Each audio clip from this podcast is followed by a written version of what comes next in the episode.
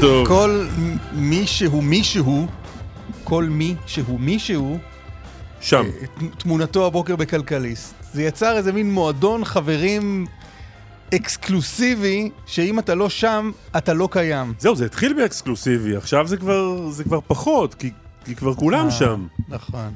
כשהיית האחד במחאת בלפור שהאזינו לו, אמרת וואלה. וואי, אתה כנראה משהו מיוחד. עכשיו מסתבר שכולם. כן, אבל... אה, למי שפספס הבוקר את... אבל אה, אם אתה לא ברשימה הזאת, מצבך באמת באמת כנראה חמור. כן, אנחנו לא שם. אנחנו לא שם. מצבנו חמור. אה, תומר גנון ממשיך ומפרסם הבוקר בכלכליסט. אה, עד עכשיו זה הגיע טיפין טיפין על מי המשטרה שמה את אה, כן. רוגלת הפגסוס הזו. שמעת פה קצת, שניים פה, שניים שם. קצת שלמה פילבר, קצת, אה, מי עוד היה לנו שם? פעילי מחאה פה, אה, ראשי ערים קצת טפטפו לנו. אז הנה, היום זה בא בגדול. פוליטיקאים, אנשי עסקים, מנכ"לי משרדים ממשלתיים. ראשי ערים. ראשי ערים, מנהלי חברות, עיתונאים, מארגני מחאות מכל הצדדים ומכל הסוגים. בני משפחת נתניהו, לפחות אחד מהם. יועצי משפחת נתניהו, אה, אה, בקיצור, מכל הבא ליד, כולם זכו... אה, בעלי מרכולים. אמרת בעלי מרכולים? נכון, נכון. כאלה שהתראיינו אצלנו אפילו בשבוע שעבר. נכון. לך תדע אם המשטרה לא שמעה, האזינה לרעיון הזה גם מפה וגם משם, רמי לוי. אה, תשמע, כשהתחיל העסק הזה, לפני שבועיים, משהו כזה, כיוון שאני מכיר אותך, אני יודע שאתה הולך לחפש את הטוב בסיטואציה. בטח, נכון? תמיד את הטוב, ברור, רק את הטוב, שים לב, אני ממש, אני ממש הולך אל הטוב. כשזה התחיל, לפני משהו כמו שבועיים, הכותרת הגדולה שתפסה הייתה שהתקינו את הפגסוס הזה על מפגינים בבלפור. ומיד כל אגף מפגיני בלפור, תומכיהם ואוהדיהם, אמרו הנה משטרת המחשבות הזו ניסתה לסכל את מחאת בלפור. לפני יומיים שלושה זה הלך לפילבר. תומכי נתניהו אמרו, הפיכה שלטונית, כל העסק הזה נועד כדי להפיל את נתניהו. קץ הדמוקרטיה. ועכשיו אתה רואה שהעסק הזה מפוזר על כל המפה. כלומר, יש לנו משטרה שפועלת ללא משוא פנים, לזכותה ייאמר. ללא הבדל דת, גזע, מין ועמדה פוליטית. לזכותה ייאמר. מה, מה של המשטרה, של המשטרה. לא תיקח ממנה את זה. זה, זה כי המוס... תמיד אומרים במשטרה יש אפליה, אין אפליה. אין אפליה. אין אפליה. זה המוסד שבסוף... רצינו שמישהו יעשה סדר ויתייחס לכולם בשוויוניות, והנה זה קרה. יפה. איך אמר מנחם בגין? אשכנזים, מזרחים, יהודים, נעקבים, מואזנים. יפה, אז uh, מילה טובה למשטרה צריכה להיאמר, והנה אנחנו אומרים, מישהו צריך. מישהו צריך. אתה יודע, בסיבוב הקודם נציגי המשטרה חרכו את האולפנים ודיברו בשבח המשטרה. עכשיו הם קצת דוממים, אז אנחנו פה בשבילם. uh, אם הם לא רוצים לדמום, אנחנו כאן, נכון? בוודאי. אותם אנשים אגב, שהיו היו פה לפני שבועיים, יכולים שוב. ממש אותם אה, אנשים. אתה אומר כי כבר יש להם את המספר, כן, והם יודעים אנחנו איך כבר להגיע בקשר איתם, לשידור. ראיינו אותם לפני שבועיים, אפשר, אתה יודע, ל... לנסות שוב. אה, מיד טוב. נדבר על אה, החשיפה החשובה הזו של כלכליסט, אה, שזה כאילו, אתה יודע, באמת הבומבה אה, בכל סדרת הכתבות הזאת. תהיה איתנו עוד רגע אחת הנעקבות. מיד נפרסם גם את שמה. אה, שתי שרות בממשלה יהיו איתנו הבוקר, כן, נכון? תמר זנדברג, מרץ, פנינה תמנו שטה, כחול לבן, אה, וסגן שר הביטחון, גם הוא יהיה פה. אלון שוסטר. אלון שוסטר. אה, יש הרבה מה לדבר איתם, גם על התוכנה הזאת של, ה, של NSO, חוק המעקבים. האזרחות, אביתר. חוק האזרחות אה, שממש, אה, אתה יודע, עושה, רושם שמבין כל המתיחויות שהיו עד עכשיו בקואליציה, אה, זו המשמעותית מכולן, נראה איך הם עומדים לפתור את הדבר הזה, ומה הממשלה הולכת לעשות עם אה, המאחז אביתר. לאן זה הולך האירוע הזה? זה משאיר לנו זמן לעוד דברים בתוכנית? כן, יש עוד דברים, אבל אה, בוא. אה, די הצהרה לי כן, שאתה. אני מציע שבוא ניגש לעבודה. איתמר דרוקמן הוא זה שעורך את התוכנית. יעל שקד ומור גורן הן אלו שמפיקות. קרן בר על הביצוע הטכני. אפשר אה, להאזין לנו ברשת ב', לצפות בנו בכאן 11, לעקוב אחרינו באמצעות הפגסוס או באמצעות הטוויטר. למי שיש פגסוס. למי לא. שלא, שיסתפק בטוויטר. בשלב הזה נראה לי שלכולם כבר יש פגסוס, טוויטר, טלגרם, מה עוד אתה רוצה? הסכת, אנחנו גם בפודקאסט שלנו שם. אפשר לבוא- לאולפן, אי אפשר לצפות לברוח. מאיתנו. נכון. אנחנו בכל מקום. תוציאו ראש מהחלון, כנראה שאנחנו שם. מנכ"לית אה, משרד המשפטים לשעבר, אמי פלמור, שלום, בוקר טוב. בוקר טוב. אצלכם הבוקר טוב אני מקווה, אצלי פחות. מה?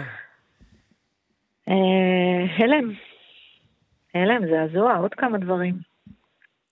נגיד שאת מופיעה ברשימה. אה, אבל גם, רציתי להגיד, לפחות אני לא צריכה להיעלב שאני לא ברשימה. אתם צודקים, יש בזה משהו. כן, לפי הדיווח בכלכליסט היום של תומר גנון, גם לך, אה, גם אצלך בטלפון הותקנה תוכנת הריגול. יש לך מושג מה, למה, מה פתאום את? מתי? אני יכולה להגיד לכם מה התגובה של רוב האנשים שכתבו לי הבוקר. הם כתבו לי שהרגזתי את המשטרה יותר מדי.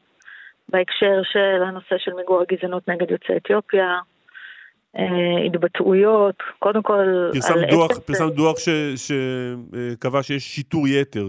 נכון, והיו הרבה עימותים סביב הדוח הזה, סביב הממצאים שלו, אה, סביב הסירוב של המשטרה לקבל את הממצאים האלה, שאגב רובם נסמכו על נתונים של המשטרה עצמה. אה, זה נמשך לאורך שנים, כי כל פעם עלה עוד פעם איזשהו נושא בהקשר הזה, או עוד תקלה מצידה של המשטרה בהקשר הזה, וזה כל פעם חזר על עצמו, זה היה תמיד לא נעים. למתוח ביקורת. אגב, עשיתי את זה גם אצלכם בתוכנית, לא פעם. נכון. תמיד חוויה לא נעימה. אבל, אבל אמי, כשאת, אה, כשאת רואה את השם שלך מופיע ברשימה, אז מה, דבר ראשון, מתחילה, מתחילה לחשוב בראש מה, מה יכלו לשתות לי משם? מה יש לי שם כן, בטלפון? כן, כן, כן, חד משמעית. אני גם רוצה רגע להגיד, אה, בתור מי שההורים שלה היו נרדפי משטר ברומניה, כן, עם הרבה בדיחות על הסקוריטטה בבית, אה, אני לא, מעולם לא הסתובבתי באיזו תחושה שאני צריכה למחוק כל התכתבות, אני מכירה אנשים כאלה. אגב, כולל אה, בממשלה, שמקפידים כל הזמן לנקות את הפלאפונים. אף פעם לא התנהלתי בצורה כזאת, אין לי מה להסתיר, אגב, גם לפי הממצאים של כלכליסט, שהדביקו חשדות אה, תיאורטיים, שגם הם כמובן לא מצדיקים את הדבר הזה, לגבי חלק מהאנשים האחרים, לגבי אין אפילו תירוץ פורמלי. אני, כתוב שם, לא ברור למה. אכן לא ברור למה. לא נחקרת? לא היית חשודה לא בשום שלא דבר אף הספקתי, פעם? אני רוצה רגע להגיד, אני, אני אגיד רגע משהו למי שמאזין לנו כרגע ולא יודע את זה. קודם כל, כדי להיכנס לתפקידים האלה, בטח כדי להיות מנכ"לית משרד המשפטים, שגם ברמת הדירוג זה כאילו מוקבל לנשיא בית משפט מחוזי, וזה מקנה אישורי כניסה חופשיים למשרד רוה"מ ולכל מיני מקומות מאוד מאוד רגישים. אנחנו עוברים תהליך של סיווג ביטחוני מאוד מעמיק ומאוד יסודי. אנחנו כל הזמן נתונים למחויבות כלפי מסמכים סודיים, לדיונים דיסקרטיים, לכניסה לתוך אה, ישיבות שיכולות להיות מאוד מאוד רגישות. אה, אנחנו לא אנשים חופשיים, אנחנו לא אנשים שמסתובבים עם איזו תחושה כזאת שאנחנו יכולים, אה, אני כמובן לא מדברת אפילו על, על יחסי האמון בין מנכ"ל לבין השר שלו, ומה המשמעות של הדבר הזה. האם מותר לנו אה, לדבר על דברים? האם מותר לנו להתכתב על דברים? האם כשאני גרה באזור ירושלים והשרות ששירתתי תחתיהן גרות באזור תל אביב, אני צריכה לנסוע אליהן כדי לנהל שיחה שהיא רגישה ברמה כזו או אחרת. רגישה לא כי היא לא חוקית, רגישה כי היא מסוג השיחות וההתייעצויות שמתנהלות כדבר שבשגרה בתוך מערכת יחסים כזאת. שלא לדבר על דברים שהם בוודאי אה, אה, אישיים, החל מדברים רפואיים, ממשיך בדברים אישיים שנוגעים לחיי היומיום שלי, כן? לא, אבל לא, אבל לא הבנתי, את עושה את השיחות האלה פנים אל פנים ולא בטלפון כי מה? לא, אני אומרת, לא העליתי על דעתי. אה, לא העלית צריכה על. שיחות פנים אל פנים. לא העליתי על דעתי שאני לא יכולה לכתוב משהו, או לשמור תגידי, אבל את. את הזכרת את הדוח ש, שכתבת אה, בעניין אה, גזענות משטרתית, אה, אה, שיטור יתר. את אמרת עד עכשיו, אמרו לי שהרגזתי את המשטרה. את חושבת שזה קשור? אני לא מצליחה להעלות על דעתי הסבר אחר. באמת, אני לא יכולה להעלות על דעתי הסבר אחר, אין אפילו, אני אומרת את זה שוב, אני נסמכת על מה שתומר אה, גנון אה, פרסם. אני לא רוצה אפילו לחזור על הדברים שיוחסו לעמיתיי המנכ"לים, מנכ"לי האוצר והתחבורה. כי אפילו הדבר הזה הוא, הוא, הוא, הוא, הוא מכוער, הוא מטריד, או מה שזה לא יהיה. במקרה אבל... שלהם, אה, את לא רוצה לחזור, אז אנחנו נחזור. במקרה שלהם, לפחות לפי הכתוב בכלכליסט, החשד, חשד במרכאות כפולות, מכופלות, כן. ואימא שלהם מכופלות, היה שיש להם קשר עם עיתונאים ומדליפים מסמכים, ולכן... כן. נערכה הבדיקה או ההאזנה או מה שזה לא יהיה עליהם כדי, כדי לראות אם זה נכון או לא. אני הולכת להגיד לכם משהו מרחיק לכת. ההרגשה שלי היום בבוקר זה שהדבר האחרון שמתפקד היום במדינה זה התקשורת. אה, ושבזכותה עוד מתקיים שיח ומתקיימת ביקורת על המנגנונים האלה. אז אם זאת הסיבה, אוקיי? אני לא מצדיקה כמובן הדלפה של מסמכים אסורים, אבל אם האווירה היא אווירה של המנכ"לים האלה דיברו עם התקשורת, אז כנראה... אני, אני כבר לא יודעת מה, מה לחשוב על זה, אבל אם אני אחזור אל עצמי, ותסלחו לי, כן? כי צער עולמי כעולם נמלה הבוקר, התחושה הפנימית שלי היא uh, שמתחתי יותר מדי ביקורת על המשטרה, אני כמובן אומרת את זה במרכאות. Uh, אתם בוודאי לא זוכרים, אבל אני כן זוכרת שבשבועות האחרונים, לפני שעזבתי את משרד המשפטים, המשטרה ירתה בסולומון טקה, וגם אגב האירוע הקשה הזה, התבטאתי וצייצתי ציטטתי קצין בכיר שאמר לי שלא ברור בכלל למה היה ירי בסיטואציה הזאת, ונדרשתי אה, לכתוב מכתב התנצלות אה, לסגל הפיקוד הבכיר של המשטרה על זה שהבעתי את דעתי בנושא שלא הייתי אמורה להביע בו את דעתי. אבל תשמעי מה את אומרת, אה, אני, אין, אין, אין לי, אני לא פה להיות סנגור על אף אחד מה, כן. מה, מהמעשים של המשטרה כשהם עוקבים אחרי אה, חשודים או אנשים שלא חשודים, אבל הם רוצים לגלות עליהם כל מיני דברים. כאן את אומרת, זה פשוט מנקמה. הם אפילו לא רצו לדלות איזה מידע לא מסוים לא בעניינים. אני לא אומרת, אני, אני רוצה רגע להגיד, אני חייבת רגע להגיד משהו. זאת חוויה מאוד מאוד קשה לקום אל מול הידיעה הזאת היום בבוקר. ואני חייבת להגיד את מה שאמרתי לאורך כל השנים, וזה מוקלט ומצוטט. יש במשטרת ישראל עשרות אלפי שוטרים רובם המכריע אנשים טובים וגם אנשים שאנחנו חייבים להם המון בתור uh, מדינה, בתור אזרחים, בתור חברה. יחד עם זאת, אם אני מנסה, קודם כל שאלתם אותי מה, מה, מה קורה אצלי בפלאפון הבוקר, כן, כי אין לכם את הגישה הישירה, אני יכולה להגיד שהרוב המכריע של אנשים שעבדו איתי לאורך השנים, זאת התגובה שלהם. הרגזת את המשטרה, על בסיס דברים שאכן היו, אוקיי? אגב, להרגיז במרכאות זה למתוח ביקורת, או לבצע תפקידים שהממשלה הטילה עליי. אבל, אבל את כן מתארת כאן, את, את, את מתארת כאן מסע נקמה של המשטרה בך. לא עניין של נקמה, אני, אני אומרת, אין לי הסבר, אין הסבר מניח את הדעת, כי אני אפילו לא חשודה במרכאות כפולות ומכופלות, הרי אנחנו יודעים כבר, אחרי שהכתבות האלה מתפרסמות uh, ככה אחת אחרי השנייה, אנחנו יודעים כבר שאין הצדקה uh, לחדירה הזאת, גם ביחס לאנשים uh, שהיו או הינם חשודים בתיקים כאלה ואחרים. אני, חשוב לי להבהיר, לא נחקרתי בשום פרשה, אף אחד בסביבתי לא נחקר בשום פרשה. אה, אין הסבר מתקבל על הדעת למה אדם בתפקיד שלי, כשהוא נתון ממילא אה, לבקרה, אוקיי? מעצם הסיווג הביטחוני, מעצם התפקידים, דלתו של היועץ המשפטי לממשלה היא הדלת שמול דלת המשרד שלי, אוקיי? אני לא יכולה, לא יכולה לשכוח לרגע את האחריות ואת חובת הסודיות וכן הלאה שמונחת על כתפיי, וכך פעלתי. אין אפילו דוח מבקר שטוען שעשיתי משהו. אה, בשנים הארוכות האלה שניהלתי משרד שיש בו 7,000 עובדים ועשרות יחידות ברחבי הארץ והרבה מאוד הזדמנויות לתקלות כאלה ואחרות מדי יום ביומו. ולכן, אני אומרת את זה לא כי אני חושבת שזה מה שהיה. אני משקפת לכם שהתחושה היחידה שאפשר להישאר איתה היום בבוקר, זאת התחושה הזאת, שזה אישי.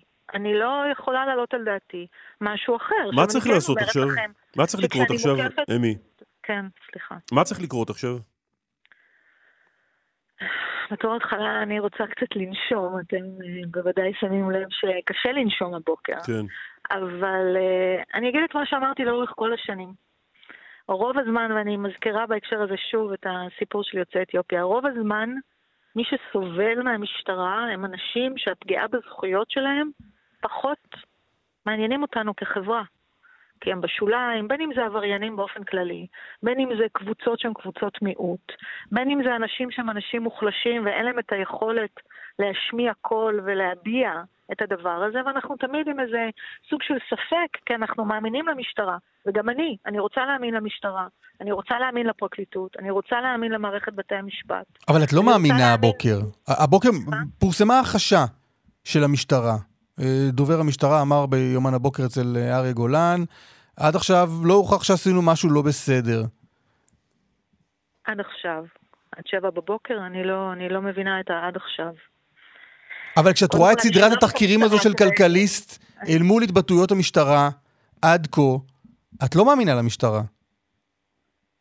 אני מתקשה מאוד להאמין למשטרה.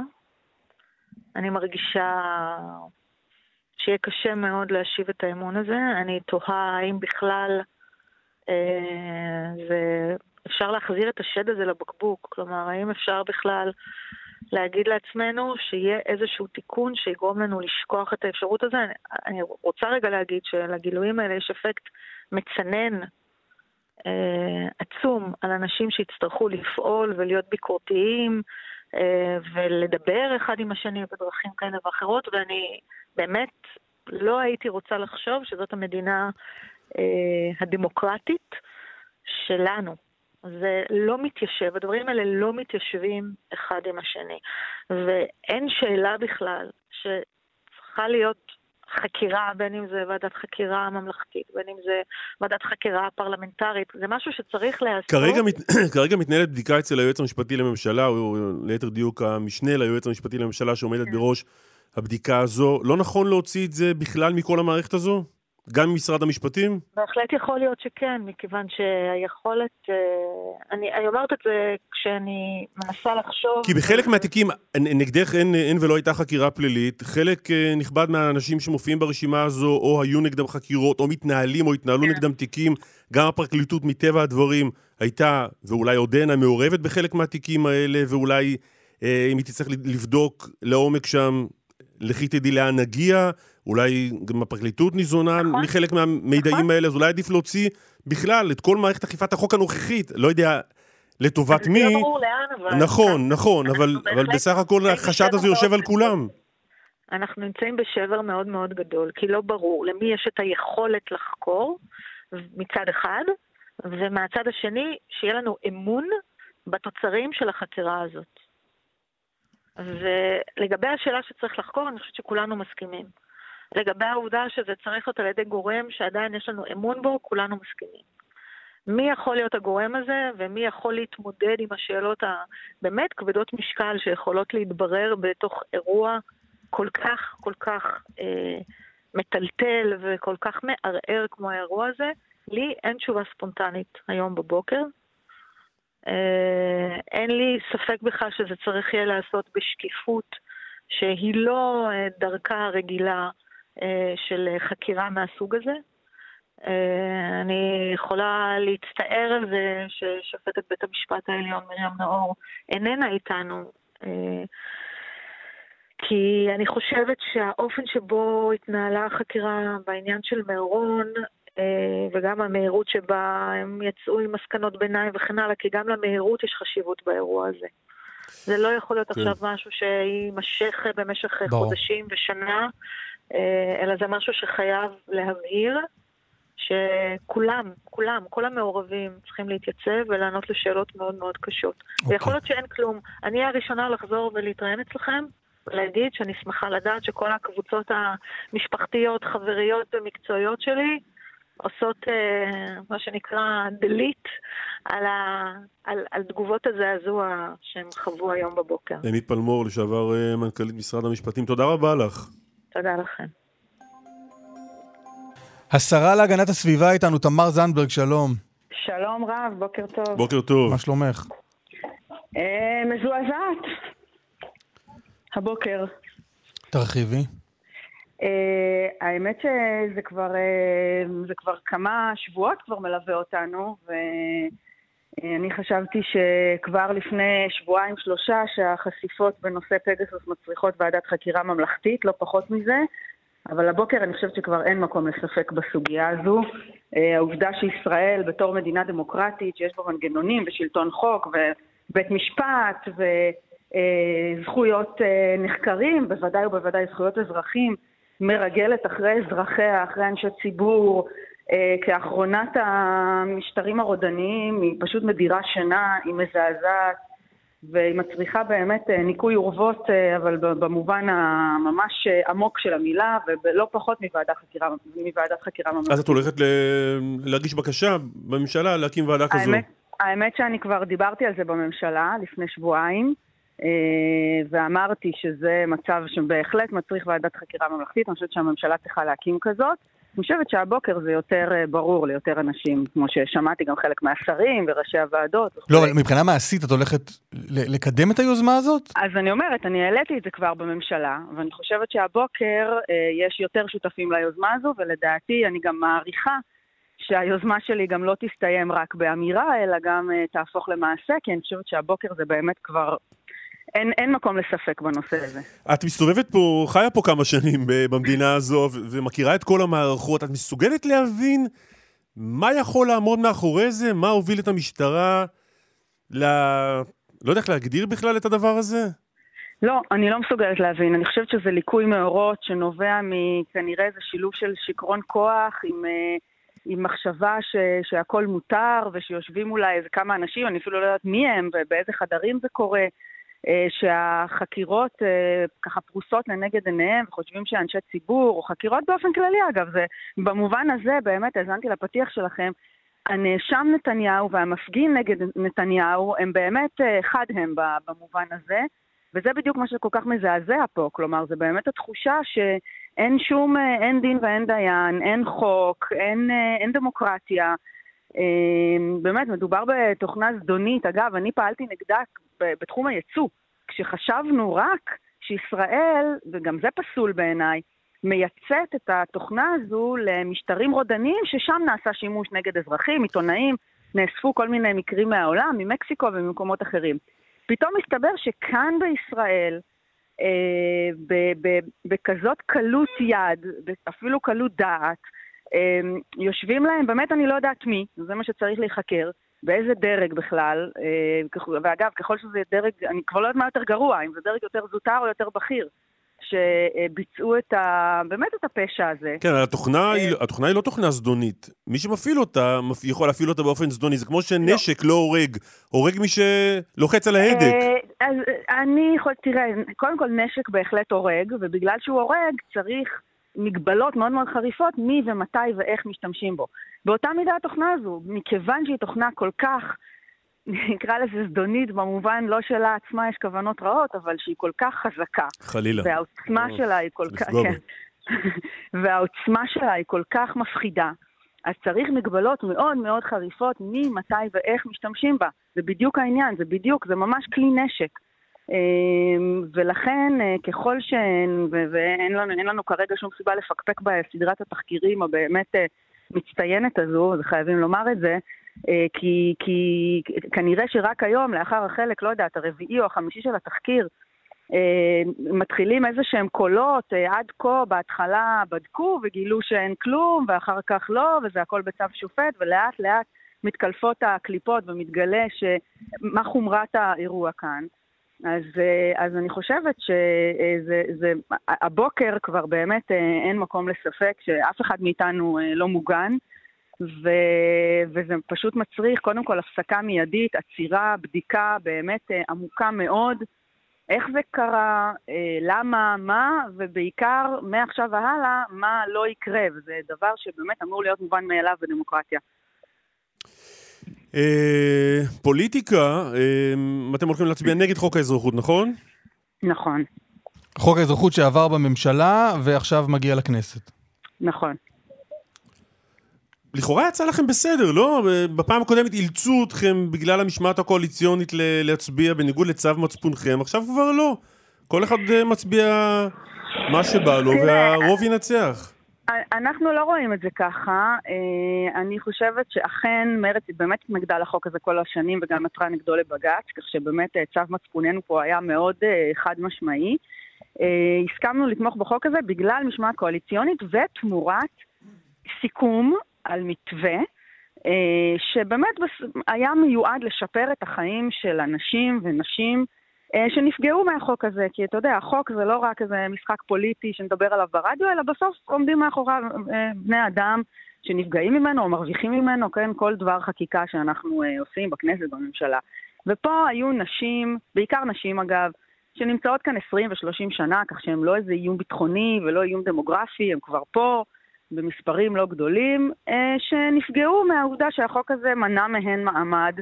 אה, וזה פגע בהן בדברים מאוד בסיסיים, כמו שירותי רפואה, כמו רישיון נהיגה, כמו דברים... ומה, לאן זה לוקח אותך מבחינה ו... מעשית, פוליטית? אז, אז, אז זהו, אז יש פה את הנושא המהותי, ויש פה את הנושא הפוליטי, ובשניהם אנחנו כמרצ מרגישים מאוד מאוד נפגעים. פעם אחת שהחוק הרע הזה, יש לו רוב כזה גדול, ובסדר, זה בניגוד לדעתנו, אבל זה המצב. ופעם שנייה, שהקואליציה הזו היא קואליציה כל כך מגוונת, שלא לומר מקוטבת, מבחינה פוליטית, שהדרך היחידה שבה היא יכולה להמשיך ולהתקיים, והיא רוצה להמשיך ולהתקיים, אני אומרת את זה, משמאל ומימין היא רוצה להמשיך להתקיים, זה באמצעות הסכמות. ופה הופרה הסכמה מאוד מאוד יסודית שסוכמה איתנו.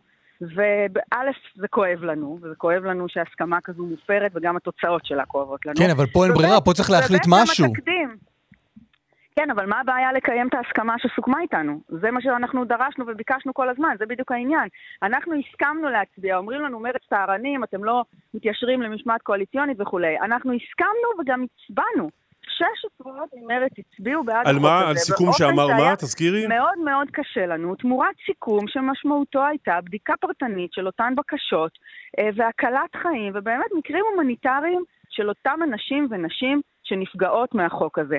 וזה לא קוים. שרת הפנים אמרה לכם, בסדר, נלך על בדיקה פרטנית? כן, כן, בהחלט, זה סוכם אה, תמורת ההצבעה, תמורת, כן, שוב, אני, זה מוצג פה כאיזה דיל אה, זה, אבל באמת, אנחנו רצינו בסופו של יום לשפר את חייהם של אותם אנשים ונשים. זאת הסיבה שהתנגדנו לחוק הזה. ואז אמרו לנו, אוקיי, בואו נגיע לאיזושהי פשרה, לאיזשהו משהו באמצע, אנחנו נתחיל באותה בדיקה פרטנית. אה, נקל ונשפר את המצב עבור אותם אנשים שאתם כל כך, שהסיבה שאתם מתנגדים לחוק זה כדי לשרת אותם, אז נשרת אותם בדרך אחרת ואתם תתמכו בחוק מתוקף המשמעת קואליציונית, והסכמנו לזה ועשינו את זה, מילאנו את חלקנו. והחלק השני לא קוים עד היום הזה, ועברו כבר אה, שבעה או שמונה חודשים מאז. ולכן זה כל כך חורה לנו, גם המצב, המעמד של אותם אנשים ונשים, גם העובדה שהסכמה קואליציונית אה, שסוכמה איתנו כשותפה קואליציונית לא קוימה, וגם מה שזה אומר לעתיד. כי מה זה אומר אם הסכמות שעומדות בבסיס הקואליציה הזו לא מקוימות, אז מה זה אומר להמשך חיי הקואליציה, שאני חוזרת ואומרת שכולם רוצים בה. באמת כולם רוצים בה. במהות, אה, תמר זנדברג, החוק הזה אוסר בעצם להביא לפה בני זוג מישויות אויב, מאיראן, מלבנון, מסוריה, מעיראק ומהרשות הפלסטינית. מה הבעיה שלך עם זה בעצם? תראה, בסוף, מכיוון שאנשים בישראל לא מתחתנים עם אנשים מעיראק או מסוריה, בסוף, בסוף החוק הזה מיועד נגד פלסטינים. בדרך כלל. מכיוון שיש, מכיוון שיש פלסטינים שהם אה, תושבי ואזרחי ישראל, הרי אתה יודע שהעם הפלסטיני מחולק בין הערבים אזרחי ישראל ובין תושבי הגדה המערבית ועזה. אה, שמהווים הרשות הפלסטינית, שאנחנו עדיין בסכסוך איתם ועדיין לא אה, עשינו הסכם מדיני ושלום. אז יש בהחלט אה, מקרים לא מעטים של משפחות או זוגות שמתאהבים ומתחתנים בתוך בני עמם, זו תופעה טבעית לחלוטין, אלא שמדינת ישראל בעצם אוסרת על הקמת המשפחה הזו, ורק על זו, כלומר, אתה יכול להתאהב ולהתחתן עם כל אזרח ואזרחית מכל רחבי העולם, למעט אם אתה ערבי, עם מישהו מבני... לא, גם ערבי יכול להתאהב בכל אחד מרחבי העולם, אבל לא מישות אויב, והפלסטינים כן, כרגע אבל... ישות אויב. תראה, שוב... ערבי אה, ישראלי אין... יכול להתחתן עם הולנדית ולהביא אותה לפה, נכון? אז קודם כל צריך בהחלט להודות על כך, ואני אומרת את זה בציניות, כי זה באמת מאוד מאוד לא מקובל, אפרופו תחילת שיחתנו, מה מקובל ומה לא מקובל בדמוקרטיות, זה מאוד לא מקובל שדמוקרטיה מגבילה את אזרחיה מבחינת אה, התאהבות והקמת משפחה. לא, מישות אויב. כן, אבל שוב, העם הפלסטיני אה, שנמצא תחת כיבוש אה, ישראלי, זה, הוא מחולק בין אזרחי ישראל ובין אלה שהם חיים אבל בגדה החלק של יהודה ושומרון הם אויבים שלנו. כרגע, בעזרת השם, מחר יהיה שלום, אבל כרגע עוד אין. אז מאה אחוז, אבל אני אומרת שוב, מדובר באותו עם ומדובר במשפחות, ובואו נחזור לדוגמה שהתחלתי איתה של אותן נשים שנמצאות כאן 20 ו-30 שנה, הן חיות פה, הן כבר פה. הן לא עכשיו מיובאות מאיזה מקום, הן פה, הן פשוט חסרות מעמד, אוקיי. בגלל שלפני 20 או 30 שנה הם התחתנו עם אזרח ישראלי מבני העם שלהן. הן אה, משוללות רישיון נהיגה, משוללות שירותים רפואיים, הן משוללות יכולת לעבוד ולנהל חיים נורמליים, ולכן מדובר פה במקרה שהוא פשוט הומניטרי. מה צריך. לעשות עם הרבה מאוד כאלה שהגיעו לפה בלי אישור משום מקום? יש לי חבר, אני אספר לך, בדואי, שלפני חודש קנה אישה משכם. קנה. ככה זה הולך. כל זו תופעה פסולה וגם לא חוקית בישראל, וצריכה לעמוד לדין. אבל מה עושים עם האישה וגם- הזו? מחר את תמצאי אותה, היא כרגע לא רשומה פה בשום מקום, מחר היא תביא לו ילדים, מחרתיים תגלי אותה כאן. מה, מה צריך לעשות איתה? שמע, אה, המקרה הזה, המדיניות הגירה ומדיניות, אה, אגב, גם איסור על אה, פוליגמיה וכל הדברים האלה, הם צריכים להיות שוויוניים לכולם. מה עושים איתה עם האישה הזו? אם אתה תביא אישה שוודית, שלא כדין, שלא, שלא על פי החוק, והיא תבוא לפה, אתה יודע, גם, גם מי שמתחתן עם אישה שוודית, זה שבעה מדורי גיהנום לקבל מעמד. אבל אני לא מכיר כאן הרבה שוודיות. שהגיעו לכאן ולא רשומות בשום מקום, אני מכיר כאן אז- אז המון כל פלסטיניות. כאלה, המון. לא, כל אז הנגב כל- מלא בכאלה. הסיבה שהפלסטיניות לא רשומות כאן זה בגלל שהן לא יכולות להירשם. השוודיות, שאני גם מכירה הרבה כאלה, שמחכים ארבע וחמש ושש ושבע שנים. לא, אז אני שואל אבל מה עושים הפלסטינית. הזו? מחרתיים אנחנו אז מגלים אותה, אז היא יולדת בשעה טובה ילד. מה זה מגלים? מגלים, אנחנו עכשיו לא יודעים, את הרי אנחנו לא יודעת שהיא פה, אני לא יודע, את לא יודעת. מה אנחנו עושים אז אני? אומרת, אנחנו לא משטרת האהבה ולא משטרת הילודה. אז נותנים לכל לה אחד? יש זכויות. אז אני... מה, מה צריך להיות, לדעתי, או מה המצב היום? לא, מה צריך היום להיות? שעל פי חוק האזרחות היא מוגדרת לא חוקית. מה שצריך להיות זה שהיא צריכה להגיש בקשה למעמד, כמו כל אה, אה, אזרח או אזרחית זרה של אזרח שמתחתן או מגיע עם אזרח ישראלי, ולעבור לקבל את אותם אה, במשרד הפנים. תאמין לי, זה תהליך מאוד מאוד ארוך ומסובך. כל מי שהתחתן או אה, עם אה, אזרח או אזרחית זרה, ויש הרבה כאלה, יודע את זה. לא הבנתי מה שונה אזרח ערבי מאזרח יהודי. השרה הכל. זנדברג, היום אה, לממשלה יובאו שלושה מועמדים לתפקיד היועץ המשפטי לממשלה, למי תצביעי? אה, אני נוטה לתמוך במועמדת שיביא אה, שר המשפטים, גם מהטעם שהוא יביא, שזו המועמדת שיביא שר המשפטים, וגם מהטעם שמדובר באישה, אה, וזה גם אה, מוסיף לה משהו. את יודעת להגיד אה, אבל במה גלי בהרב מיארה טובה יותר מרועי שטיינדורף ואיתי אופיר? אני אומרת שוב, קודם כל יש לה רזומה ו- ו- וקורות חיים שמתאימים, ומה שבהחלט מוסיף. למועמדותה מבחינתי, זה העובדה שהיא המועמדת שמומלצת על ידי שר המשפטים, אגב, גם ראש הממשלה וגם אחרים, אבל, אבל את שר שיש לך אצבע, שיש לך אצבע חשובה, את שיש לך אצבע חשובה בממשלה, עושה איזושהי בדיקה לאנשים האלה שאת מצביעה בעניינם, או שאת אומרת, זו אישה וזה עושה- שר המשפטים, אז זה מספיק לי. אז לא, אז אני אגיד לך ככה, אני בהחלט עקבתי אחרי התהליך ואחרי המועמדויות. אה, אני לא עשיתי, לא ירדתי, לא עשיתי בחינה מדוקדקת כמו שעשה ועדת האיתור, או כמו שעשה בוודאי שר המשפטים, עשיתי בדיקה שבעיניי מתאימה לאצבע שלי, שהיא אחת מיני, אה, לא יודעת, 28 או כמה ששרים אנחנו. אה, בצירוף השקלול שזו המועמדת שמומלצת על ידי שר המשפטים, ושבהחלט חושבת שמן הראוי שאם יש גבר ואישה שמגיעים לאותו תפקיד ושניהם עם אותם, לאותה, לאותו קו גמר לתפקיד ולשניהם יש את אותם כישורים, אז uh, בהחלט ראוי להעדיף אישה ראשונה אחרי נדמה לי 14 או 15 גברים שמילאו את התפקיד הזה, וכל זה מביא אותי למסקנה. השרה תמר זנדברג מרץ, תודה רבה על השיחה הזאת. תודה רבה, תודה. תודה. תודה לכם, תודה והמשך יום נעים. תמר אלמוג, שלום. שלום חברים, בוקר טוב. אה, ביחס לנסיבות והפרסומים. כן, עסקנו הרבה בפרסום אה, של כלכליסט הבוקר, והנה זה מגיע גם לבית המשפט. כן, בית המשפט אה, המחוזי בירושלים אמור לדון הבוקר בשעה תשע, עוד יום בתיקי האלפים. עד אתמול, עד אמש, הדיון עוד היה אמור להתנהל כרגיל, כשמחר הפרקליטות אמורה להעביר להגנה את התשובות שלה, ממה שנבדק עד אתמול. אבל הפרסום הבוקר כמובן טורף את הקלפים. מתברר, לפי הפרסום, שהתוכנה הזאת היה בשימוש לא רק בענייני פילבר, מבלי לזלזל אה, כמובן בשימוש ההוא, אלא גם אה, לאיריס אלוביץ' שהיא נאשמת בתיק הזה, לעדים נוספים בתיק הזה. אה, אז קודם כל, בתחילת הדיון היום תהיה התייחסות של ההגנה לכך, ההגנה אה, צפויה לומר שלאור הפרסומים אי אפשר להמשיך עם ההצגה הזאת.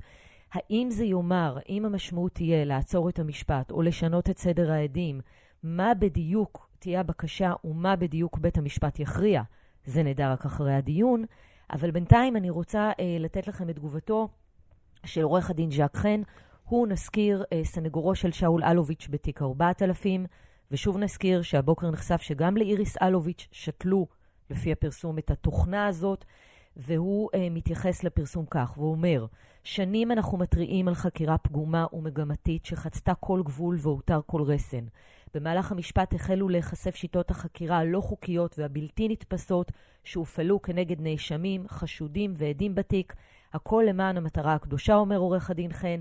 התרענו, אבל מולנו היה מנגנון משומן של דוברות שביקשה בכחש לבטל את הטענות הקשות והעדויות הקשות. היום, ושימו לב לדברים הבאים, נוכח הגילויים שהיו עד כה בפרשת הרוגלות הלא חוקיות, והגילויים שמובטח לנו שעוד יהיו בפרשה המזעזעת הזאת, נראה שאף אחד לא יכול לומר טוב, תמר, אני רגע קוטע את... המפלצת החלה לאכול את זנבה. אה, רק אני, הפרסום הבוקר הוא לא צבוע בצבעים של אה, חקירת נתניהו. הפרסום הבוקר מוכיח שהמשטרה פה ירתה רוגלות לכל הכיוונים. אה, לא נכון. היה, לא היה נחשף הבוקר משהו שקשור דווקא למשפט הזה של נתניהו. עם כל כן, הכבוד לציטוטים הארוכים מז'ק חן. כן, אבל הציטוטים, למה ציטטתי את כל הציטוטים האלה? כי אני לוקחת את הדברים האלה, ומה אני מבינה בעצם שהם הולכים לומר בהגנה? שצריך לעצור את הכל ולחקור. עכשיו, כן נחשף הבוקר בעניין נתניהו, שוב אני אומרת, שזה לא רק פילבר. זה לא רק פילבר. כלומר, שיהיו שם גם ישועה, גם ישועה. כן. גם אה, איריס אלוביץ' נאשמת בתיק, כן, כאילו, אבל מישהו שם לחץ על אה, מלא כפתורים אה, כן. לאורך הדרך. טוב, דרוקמן מסמן שצריך כבר לסיים. תמר אלמוג, תודה רבה. תודה, תמר. נעדכן אחר כך מבית המשפט. תודה. נעמי פרלמן, בת 90, נפצעה קשה לפני תשעה חודשים מפגיעת רקטה בביתה באשקלון. שומר חומות היה אז, ואתמול היא נפטרה, ואנחנו עם בנה, שוקי. שלום. בוקר טוב. קודם כל אנחנו כמובן משתתפים בצערכם, בצער המשפחה. תודה. תזכיר לנו מה, מה קרה אז. 11 לחמישי אה, הרקטה ששוגרה מרצועת עזה אה, פגעה פגיעה ישירה בבית בו הייתה אימי והעובדת הזרה שהייתה איתה, סוניה סנטוש. אה, הבית נחב לחלוטין, אימא שלי נפצעה קשה מאוד עד אנוש. וסומיה המטפלת נהרגה בו במקום. אה, היא ניצלה על ידי שכן, ש... שוטר שרץ מיד לאחר הפיגוע אה, שגר בסביבה והציל את חייה, עשה חוסן עורקים אה, ובעצם החזיר אותה לחיים. זהו, היא הובלה לבית החולים ברזילי לניתוח מציל חיים, שבועיים ימים בטיפול נמרץ שהייתה שם. ועוד שבוע במחלקה הכירורגית, ולאחר מכן אה, העברנו אותה לבית אבות אה, מחלקה סיעודית, היא הייתה סיעודית מלאה. אה, זהו. הבית עצמו לא היה ממוגן, אה, בתים שנבנו בסוף שנות החמישים של המאה שעברה. היא אפילו לא תקרת בטון, זה תקרת רביץ, ככה שרקטה חדרה אה, דרך הגג וממש החריבה את הבית, הכל שם, כל הקירות, הכל עף מעוצמת ההדף. ואיך היו נראים חייה בתשעת החודשים האחרונים? וואו, אה, זו הייתה אה, מבחינתנו רכבת של הרים, אה, רכבת הרים, מעט עליות, הרבה מאוד ירידות, הרבה כאב, הדחקה מאוד מבחינתה, היא לא דיברה כמעט על הפגיעה בכלל. הדחיקה את זה מאוד, גם שניסינו לנסות לספר לה איך היא הגיעה לאיפה שהגיעה. אה, העיניים רואות והמוח אה, משדר דברים אחרים לגמרי. אה, כאבים של הפציעה, פצעים שלקח להם המון זמן להתאחות, עם זיהומים, עם אשפוזים נוספים. שאנחנו נתלים בכל קצה של תקווה שאו אולי והמצב ישתפר, או אולי נזכה, נזכה ממנה ליותר, והיא הלכה ובעצם דעכה גם בפן הגופני וגם בפן הקוגניטיבי. זה היה פשוט מאוד יותר מדי בשבילה להכיל את כל הסטרס מהפגיעה, את כל האשפוזים, את השינוי באווירה, את הכל, ולאט לאט היא הפסיקה לתקשר איתנו, והפכה להיות יותר ויותר דמנטית, אני אגדיר את זה ככה. שוקי, ספר, ספר בכמה מילים על אימא שהייתה ניצולת שואה, נכון? נכון, נכון. אימא ילידת פולין, ברחה עם משפחתה, עם הפלישה הנאצית לפולין בשנת 39, ועשו את דרכם מזרחה ומזרחה. שהתחילה את המסע עם סוס ועגלה ומעט מטלטלים, וככה נעו בתור פליטים, ולאחר מכן בגפם, דרך רוסיה, דרך אוקראינה, עד שהגיעו בעצם לאוזבקיסטן, לטשקנט, ושם בעצם התיישבו בתור פליטים חסרי כל, מלקטים מפה ומשם בתנאי חולי ורעב וקור.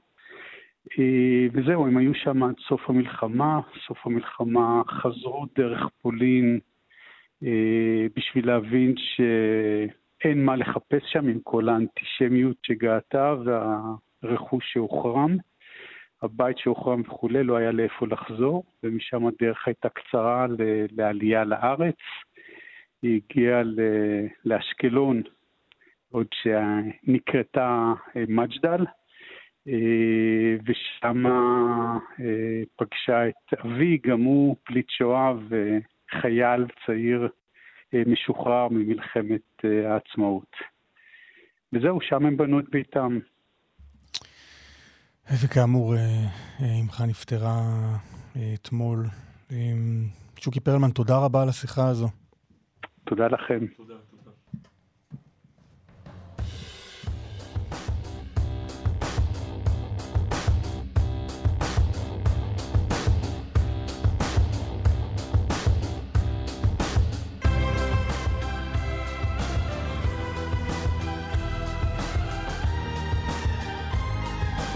מה בשעה הבאה? בשעה הבאה, אה, אני לא יודע. סגן שר הביטחון אלון שוסטר. אה, מה, סתם שואל אותי. כחול לבן. ידעת. אני חד לך חידות. אבל רגע, מה, זהו, לא מצליחים יותר ב-NSO ובפגסוס ובכל המעקבים האלה? אני חושב שכן. אני חושב שאנחנו עוסקים עוד. אוקיי. איתמר, לתשומת לבך. כן, אני חושב, כי לא... אתה יודע, לא מנהלים פה את העניינים. מה עוד? מה הולכים, מה הולכת לעשות הממשלה אל מול יוקר המחיה? היא הולכת לעשות משהו. אנחנו פשוט לא יודעים מה. גם היא עדיין לא יודעת מה. נשאל אותה. נשאל את המדינה ואת ליאל קייזר. ועוד עניינים. פרסומות חדשות ונחזור.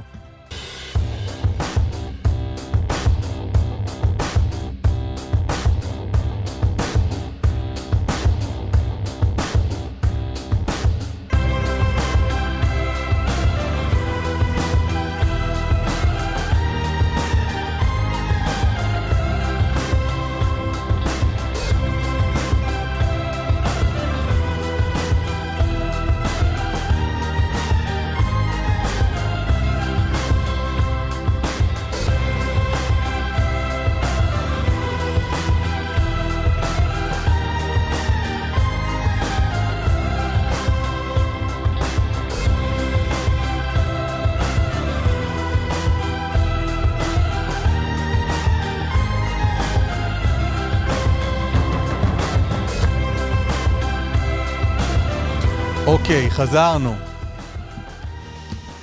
אני לא יודע, מרגיש צורך שהגיע הזמן להקריא קצת תגובות מהרשת. אם מרגיש לך צורך, אז תקרא תגובות. קארו כותבת לך, אה, קוראים לה בת. קלמן חולה. אתה חולה?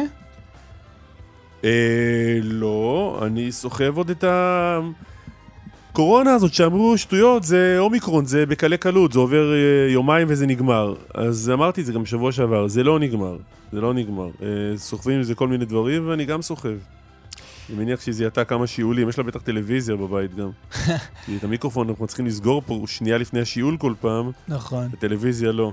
אודי כותב לכל המזועזעים, סיפור המשטרה ו-NSO אני מניח, תפסיקו להזדעזע, ככה זה בכל מקום. מראש הממשלה ועד הפעוטון, מדינה מופקרת עם חברה בהתפרקות זה כבר כשלושה עשורים. ברגע שהכל מותר כדי להפיל ראש ממשלה מכהן, אז כולם מבינים שהכל מותר. נראה מתי יגידו שהמשטרה מתנהגת ככה בגלל הכיבוש. אה, עוד מישהי כותבת, לא, זה אדיר, תמר זנדברג, תמר זנדברג מספרת על אלפי האנשים הפלסטינים שבחרו להתאהב בגברים ישראלים ולהקים איתם משפחות בישראל, כי ככה זה בדיוק עובד, אהבה, בחירה, אלה בדיוק המילים המתאימות לסיפור הזה. זה סרקזם, אני רק אה, מעדכן. יוני מלכה כותב מספר המאומתים מפגסוס להיום 100. אמ, מה עוד? קריאתי בגלות, בגלות כותב כשמנכ"לית משרד המשפטים לשעבר, מישהי שיושבת במרכז של המרכז של ה deep state, אומרת שהאזינו לה כי, ציטוט, הרגזתי את המשטרה יותר מדי, אפשר פשוט לסגור את המדינה לגמרי. לסגור את המדינה זה לא טוב, אבל, אבל אה, אפשר להגיד שאנחנו מכירים את אמי פלמור הרבה מאוד שנים. אה, אישה מאוד מערכתית, כן. מאוד ממסדית. כן, ממלכתית לגמרי, אה, לא שמענו אותה אף פעם, נכון. כמו ששמענו אותה הבוקר. כן, אה, לעוד תגובות אפשר באשטג קלמליברמן בטוויטר ובטלגרם. עוד משהו? אה, לא פורסם מקדם ההדבקה של פגסוס, אה, כותב לנו איתן בטלגרם. בנימין כותב זה שאתם, קלמן ואסף, לא הייתם במעקב, זה לא נכון, פשוט חיטטו והראו שאתם אנשי חוק משעממים. במובן החיובי, אפילו לא משהו צהוב. זה מעליב, אני מניח שאם מחטטים אפשר היה למצוא פה ושם כמה דברים צהובים. אי אפשר להגיד אה, ככה, בדקתם לעומק? הסתכלתם באמת? מה זה, בגלל... אה, משטרת פרטאץ'. ממש, ממש. אה, טוב, תוכנית פרווה היום, כותב אלירן. אני חושב שדווקא הייתה... לא, מה זה פעם, הוא רוצה חלבי, בשרי, מה הוא רוצה? לא, אני חושב ש... לא יודע, אני חושב שהיה טוב דווקא בשעה הראשונה. הנה נחתום מעיד על עשתו הפרוותית. אה, טוב, בוא נגיד שלום ובוקר טוב לסגן שר הביטחון, אלון שוסטר, איש כחול לבן, שלום. שלום חבר'ה, יאללה, בואו נעלה להתקפה, נעשה תוכנית. יאללה. בבקשה, הכל מונח על. כתפיך כרגע. אנחנו זזים הצידה, קח את זה מכאן. ובכן, חברות וחברים, יום בהיר צח ללא אה, פגע התנועה זורמת, מדינה נהדרת במזרח הים התיכון. לא פגע סוס. סוס. אתה חושב שזה מה שירים את התוכנית? אולי, אני יודע קצת, מדי פעם, תוכניות כאלו. תתאמץ קצת בוא- יותר. כן. תגיד, מה, מה, מה מצב הקואליציה הבוקר? הקואליציה אה, שהיא מתוחה והיא אה, מוכיחה את ה... את ה... איך נגיד, את הניבוי שיהיו אה, קשיים, ואכן יש, אה, יש קשיים, יש מתחים, אנחנו מנהלים אה, אה, כלכלה, אנחנו מנהלים, אה, אפרופו חקלאות, אנחנו מנ- מנהלים בריאות, ואנחנו מנהלים גם שלטון חוק, אה, אה, כאשר הוא מנסה להתמודד אה, מול, אה, אה, מול אה, פיגועים פנימיים אה, בדמוקרטיה, ולפעמים השומרים עצמם כנראה חוטאים.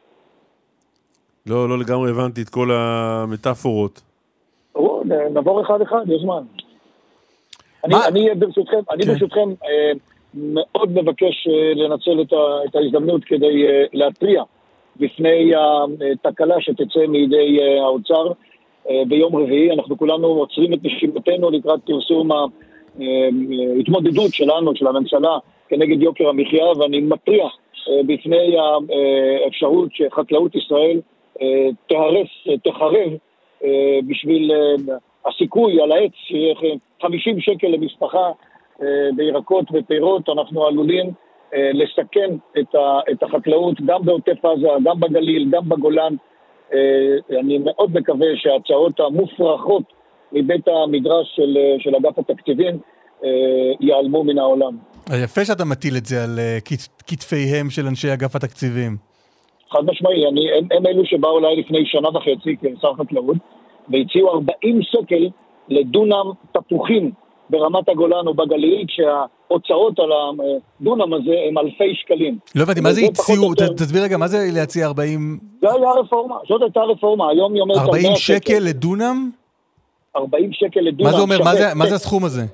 זה אומר שאנחנו נוריד את כל המכסים, ותמורת זאת אנחנו ניתן 40 שקל, היום זה עומד על 100 שקל. פיצוי, אה, כאילו, פיצוי לחקלאים. פיצוי, ודאי, ודאי, כן, מה זה פיצוי? מענק תמיכה ישירה, אנחנו רוצים תמיכות ישירות, החקלאים אינם נגד רפורמת אה, אה, הקטנת התמיכה העקיפה, כלומר אנחנו מוכנים לדבר על ירידת מכסים, אבל בשום פנים לא מוכנים לחרב את החקלאות, זאת ההצעה. לא, למה אני אומר, אתה שם את זה על... אני, אני מבין שהרעיונות הם של אנשי אגף התקציבים, אבל בסוף כן. מי שמקבל את ההחלטות אלה מקבלי ההחלטות. יש שם שר אוצר, קוראים לו אביגדור ליברמן, יש שם שר חקלאות, קוראים לו עודד פורר. אז, אז משא ומתן לא התקיים במשך שלושה חודשים מאז קבלת uh, ההחלטות בממשלה בספטמבר. היה מסמוס של התקופה הזאת, אחר כך uh, בחודש, חודש וחצי האחרונים היה, הייתה התקדמות מסוימת, ובמקום להמשיך באופן מקצועי, ראוי, את המשא ומתן, פשוט נעצרים, ואני מניח שבחסות הרעשת uh, יוקר המחיה, שכרגע אנחנו מצויים בעיצומה, מתגנבים אל היעד אה, בניסיון אה, להוריד את המכסים אה, באופן בלתי מוסכם, בניגוד למה ש, שהוחלט והובטח לנו. הדבר הזה הוא, הוא, הוא בלתי אפשרי, הוא בעיקר לא ייתן לאזרחי מדינת ישראל, על הצרכנים, אנחנו לא נרוויח כולנו, יהיה פחות... לוחשים לי פה באוזנייה ש... והיבואנים ירוויחו. אלון שוסטר, לוחשים לי פה באוזנייה שיש לכם כמה אצבעות בקואליציה הזו. נכון, והאצבעות האלו אה, בהחלט יעמדו על כך אה, ש, ש, שמשרד האוצר, שר האוצר, שר החקלאות, שהבטיחו לראשי הקואליציה שכל ההסדרים החשובים שצריכים להיעשות בחקלאות יעשו בהסכמה, כך בוודאי יקרה. אה, ואני מאוד מקווה שלא נגיע למצב ככה לא נשמע, ככה לא נשמע אדם, ככה לא נשמע אדם שבטוח שהדברים יעשו בהסכמה.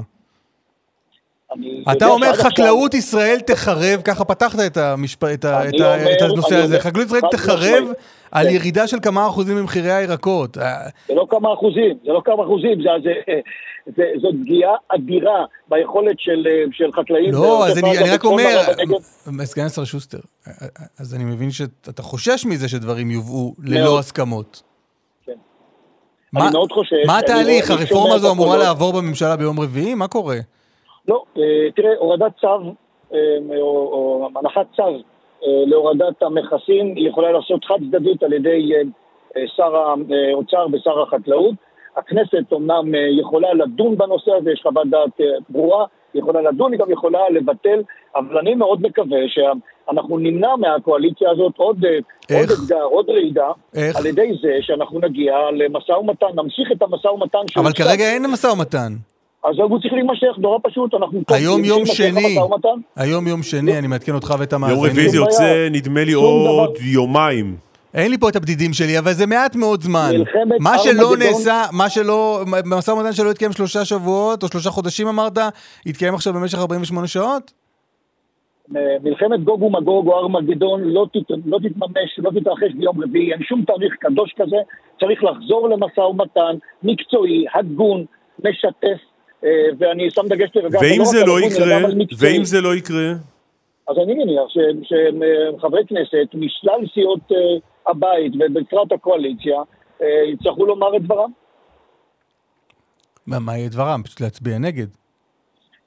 יש דרכים שונות להביע את, את מורת רוחנו, אני בהחלט מצפה מראשי סיעות הקואליציה לעמוד על כך שההבטחה כלפיהם תמומש, ויש עוד, עוד זמן, לא, לא קרה שום דבר בינתיים, אבל אני מתרה אה, שלא ייווצר מצב שבו אנחנו עוד פעם, אה, במקום להסתכל על פערי המחירים, להסתכל על יבואנים, אנחנו נתלבש על הלולנים אה, בגבול הצפון ועל מגדלי התפוחים בגליל ובגולן ועל, ועל מגדלי תפוחי אדמה והגזר בעוטף עזה, הם, ה, הם הקושי הגדול של הצרכן הישראלי. בלי חקלאות חזקה, יציבה, הצרכנים לא יהיה להם מזון טרי, הם בוודאי לא ירוויחו אה, את מה שהם מציעים להם, כי מי שירוויח זה היבואנים.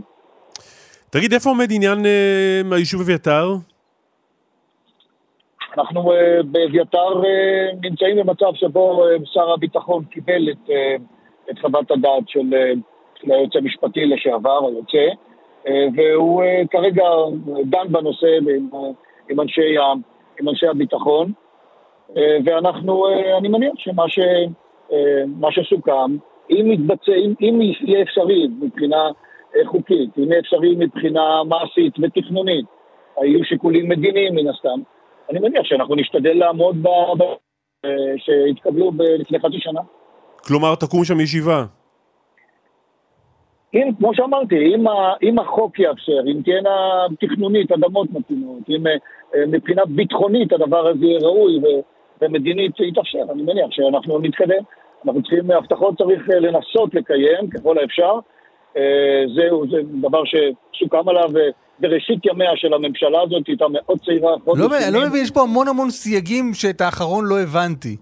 אמרת משפטית, למרות שמשפטית כבר עברנו את זה, היועמ"ש אמר את מה שאמר. אה, תכנונית, אוקיי, ואז, למרות שגם זה במסגרת המתווה הוסדר, אבל אמרת אם, אם זה יתאפשר מדינית, מה זאת אומרת? אמרתי ביטחונית, עכשיו אמרתי גם כל ביטחונית. אמרת גם מדינית. שהביצוע, אמרתי גם מדינית, אני חושב שיש... מי אחראי להגיד אם זה מתאפשר מדינית, כן או לא? למה מחכים פה? ההחלטה היא, אה, החלטה בסופו של דבר תהיה בטח החלטה ממשלתית, אבל אני לא, לא בקיא בפרטי מי מחליט ומה, אבל אה, ככל שזה תלוי בשר הביטחון, אה, בשר גנץ, אנחנו במגמה לעמוד בהסכם. אנחנו צריכים לראות שזה אה, עומד במתאר ששומר על ביטחון הישראלים והפלסטינאים. אה, יהיו, כמו שאמרתי, גם היבטים מדיניים מסוימים. אה, לא, אני חוזר לשאלה של אסף, העניינים המדיניים נקבעים על ידי המדינאים, מדינאים זה אתם, לא? נכון, נכון, והתקבלו החלטות, ודאי. אבל יש עוד זמן. לא, לא לא אני אתן לך רק ציטוט מפי מדינאי אחד, קוראים לו שר החוץ יאיר לפיד, שאמר הכשרת אביתר תפגע ביחסים עם ארצות הברית. תראה, אה, אני מכיר את המכתב של, אה, של שר החוץ. אה, לפיד היה צריך להגיד את עמדתו ברגע, לפני חצי שנה, כאשר דובר, הוא הכיר את העניין, לפני שזה נחתם, ואני חושב שכרגע, נכון לעכשיו, צריך ללכת קדימה. מה אתה אומר, הוא נזכר, מה אתה אומר, בוקר טוב, נזכרת מאוחר? אני חושב שזה הזמן לקיים, אה, לקיים אה, הסכמים, במידה וזה אפשרי, במידה וזה אפשרי על פי כל הפרמטרים שדיברנו. אז הנה הוא משיב לך, זה... הוא משיב לך במכתב שהוא שלח לראש הממשלה. כל צעד ליישום המתווה האמור, אשר כידוע לא נעשה בהתייעצות עימי ולא על דעתי, כולל עצם ההכרזה על אדמות מדינה או הוצאת צו תכנון מיוחד, עלול לגרור השלכות מדיניות חמורות ופגיעה ביחסי החוץ, בראש ובראשונה מצד ארצות הברית. טוב, אני חוזר ומציע שאת הדברים האלו היה צריך להמר, אה, לומר אה, שר החוץ אה, מראש. תראה, השר, השר גנץ מקדם אג'נדה של חיזוק הרשות הפלסטינית, ואנחנו עושים את זה משום שזה מה שראוי. אנחנו מקדמים אג'נדה של היפרדות, אם וכאשר, ואני מוכרח לומר שעתיד עתיד האומה ממערב לירדן לא הבנתי, לא, איזה לא מקדמי, יישב, מקדמים מה? לא מה של היפרדות? לא יישב על נקודה כזאת או אחרת. אמרתי שכחול לבן בראשות אה, גנץ מקדמים את חיזוק הרשות הפלסטינית. אנחנו חושבים שצריך ללכת לתהליכים ארוכי טווח, אם וכאשר זה יתאפשר, של היפרדות, היפרדות של ישראל והפלסטינים והרשות הפלסטינית, ויחד עם זה לקיים יחסים טובים, חזקים, לחזק את הרשות, להחליש את החמאס, ואני חושב שהאסטרטגיה הזאת... ואתה לא אומר הקמת, אה, הקמת המאחז אביתר נכון. אה, והכשרת ההתנחלות הזאת לא, לא יעלה ולא יוריד. לא תעלה ולא תוריד. אז אין לך בעיה עם הכשרתה של אביתר כהתנחלות. אני לא יכול לומר לך שאין לי בעיה, אני חושב שבסופו של דבר, בוא לא נשכח, זה הרי לא, לא אירוע שאנחנו יזמנו אותו, אבל כדי למנוע בזמנו, למנוע שפיכות דמים וטלטלה מאוד גדולה בממשלה שזה הוקמה, אני חושב שהתקבלה החלטה סבירה לעת הזו, כעת זה הזמן אה, למלא אחר ההבטחות, ואני חושב שיש לנו כל כך הרבה משימות גדולות, אסטרטגיות, אה, ולא צריך להתעכב יותר על המידה על הנושא הזה. רק תסביר את העניין הזה של ההיפרדות. אני אוהב שמורן אומר לא צריך להתעכב יותר על המילה הנושא הזה. רוצה לומר, אחי, שחרר אותי. כן, אנחנו לא, לא, אחים ומשחררים.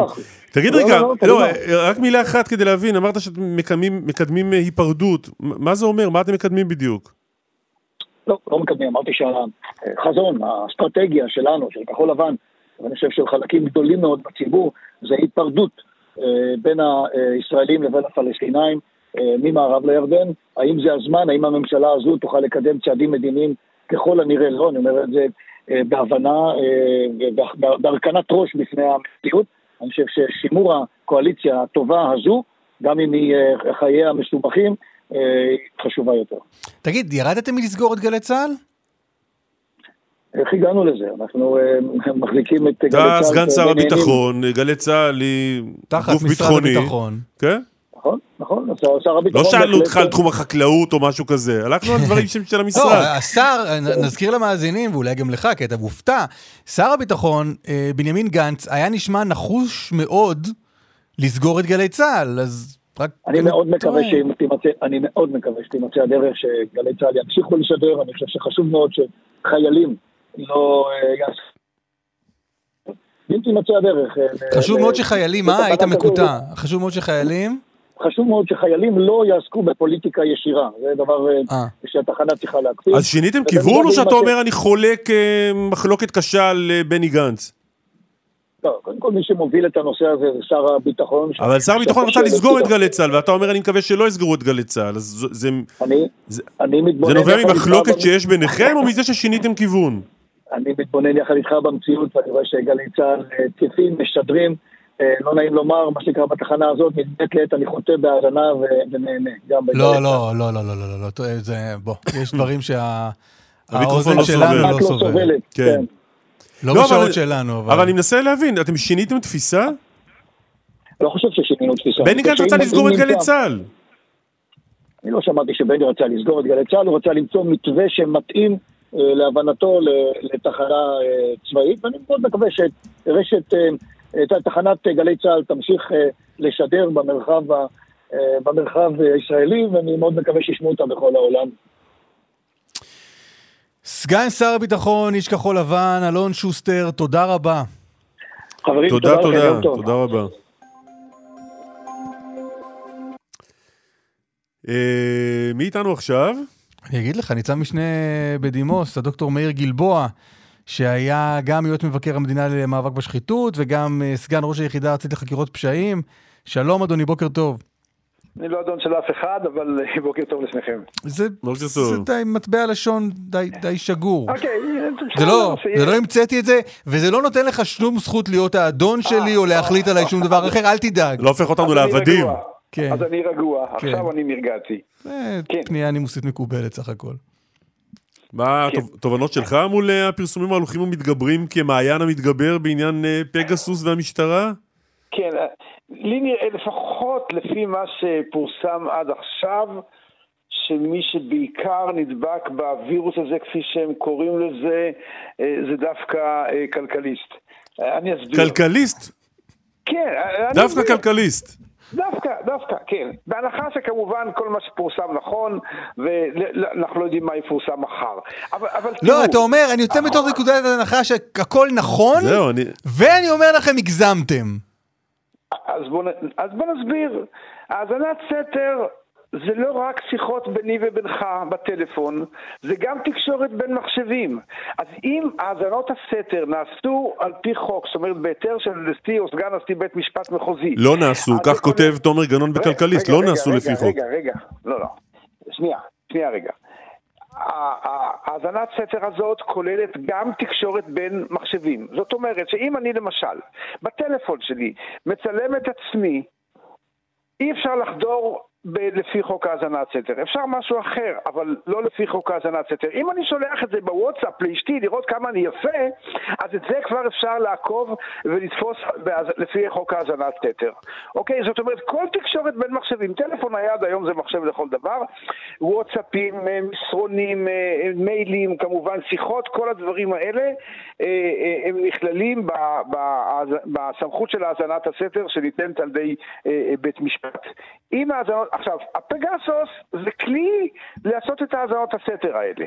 נכון שיש שם עוד כלי שמאפשר השתלטות על טלפון ואז שאיבת נתונים בדיעבד, לאחור. קדימה זה האזנת סתר, אם היא נעשית על פי צו של בית משפט, היא בסדר.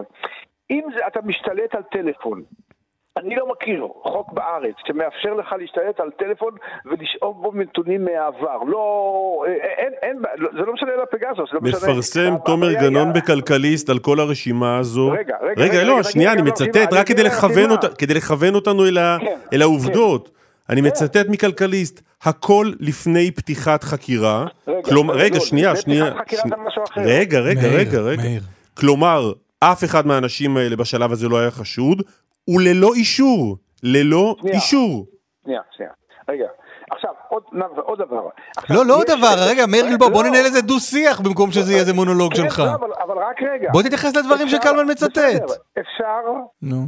אפשר להאזין לפי חוק, לפי היתר ש- שניתן כדין, גם לפני שנפתחת חקירה. חלק גדול מהאזנות הסתר בכלל נעשות בשלב החקירה הסמויה. זאת אומרת, יש שם תמונה למשל של ראשת עיריית אה, נתניה, אוקיי? היא נחקרה בדיעבד, בעבר, סליחה, בגין חשדות עזוב, חמורים. עזוב התיק רגע. מאיר גלבוע, רגע, ואז רגע, אם עזוב, עזוב, רגע, מנכ"לית משרד המשפטים, בוא נלך לאירוע פשוט מובהק הרבה יותר. מנכ"לית משרד המשפטים לשעבר, כיום, אמי פלמור, איך אתה יכול להצדיק או להגיד שזה מוגזם שהמשטרה התקינה תוכנת ריגול אצלה בטלפון. והאזינה אז- אז לשיחותיה? אוקיי, אתם, אתם פשוט אה, רצים קדימה.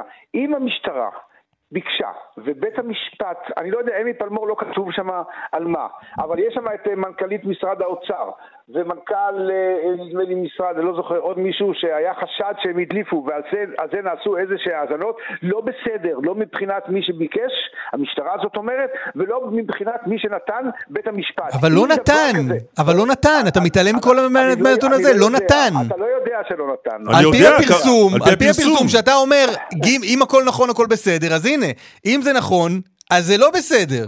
אם נכון שהאזינו ללא צו, או שחיפשו בטלפון ללא צו של בית משפט, או שהדביקו את זה ברוגלה כזאת ששאבה נתונים לאחור, זה לא בסדר. או, זה לנו הפרסום, זה הסיפור. זה לא בסדר, אבל תראה, עוד פעם, אני רוצה לתת שני דברים.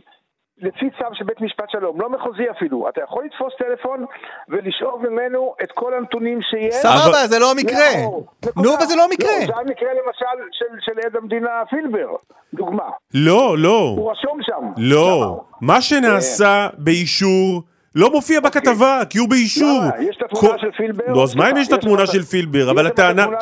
הטענה ש... רגע, רגע. וכנראה זה היה באישור. לא, זה כנראה לא היה באישור. הפרסום אומר לא. שזה לא היה באישור.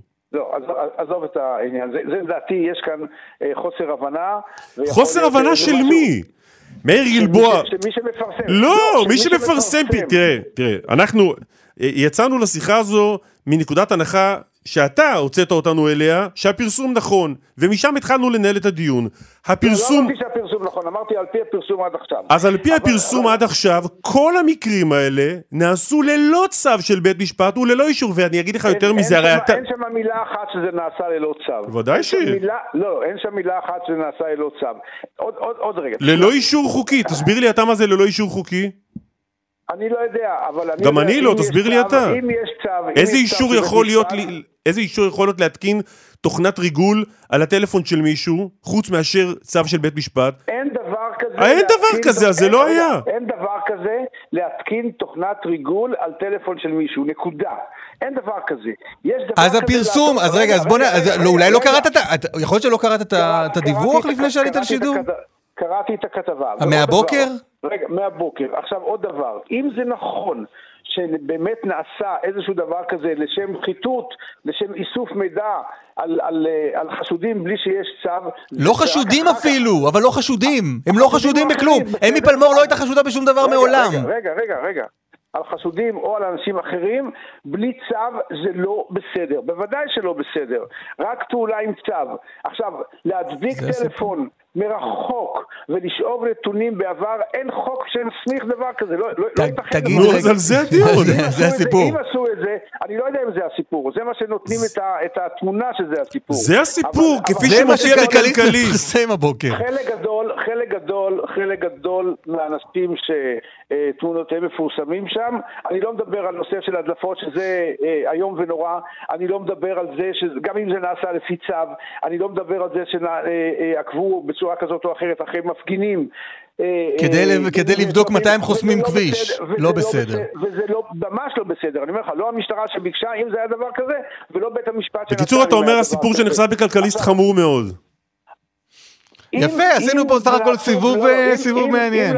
לא, לא, אם לעשות דברים ללא צו, ברור שזה חמור. אני מעריך שחלק, לפי, לפי מה שפורסם, שחלק גדול מהאנשים זה נעשה אה, לפי צו. לפי התמונות שפורסמו ולפי... תגיד, אני רוצה לשאול נכון, אותך שאלה. נכון, מאיר גלבוע. נכון, לא, בוא בוא נכון, נתקדם. בוא- בוא נתקדם בשיחה פורסם, רגע. רגע, פורסם שהם הם עקבו אחרי אנשים בלי שום, בלי שום צו. כן. לא בסדר, לא בסדר, זה, זה סופר לא בסדר. אז בוא לא נתקדם, בוא נתקדם נכון. רגע מדרגה אחת קדימה. אני ממנה אותך עכשיו לנשיא בית המשפט המחוזי, איפה אתה רוצה? אה, בטימבוקטו, נו. טימבוקטו, בבקשה. כן. מגיעה אליך המשטרה, אשר ליד חדרה, אבל בישראל, כן, צריך כן, להגיד. ממש כן. סמוך לחדרה.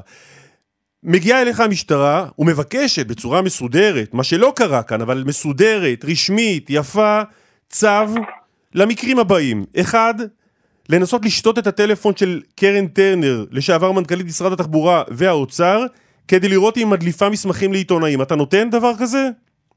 אין דבר כזה וזה לא בסדר. לשי באב"ד, לא מנכ"ל נותן. משרד... לא רגע, נותן. רגע, לשי באב"ד, מנכ"ל משרד האוצר, לא, אני אתה אמרתי- נותן דבר אמר- כזה? אמרתי מראש שאם זה נעשה... למפגינים במחאת, במחאת יוצאי אתיופיה, אתה נותן כדי לראות מה הם מפגינים? זה נחמד שאתה חוזר על מה שאמרתי, אבל זה בסדר. אם זה דברים כאלה נעשו... זאת הרשימה.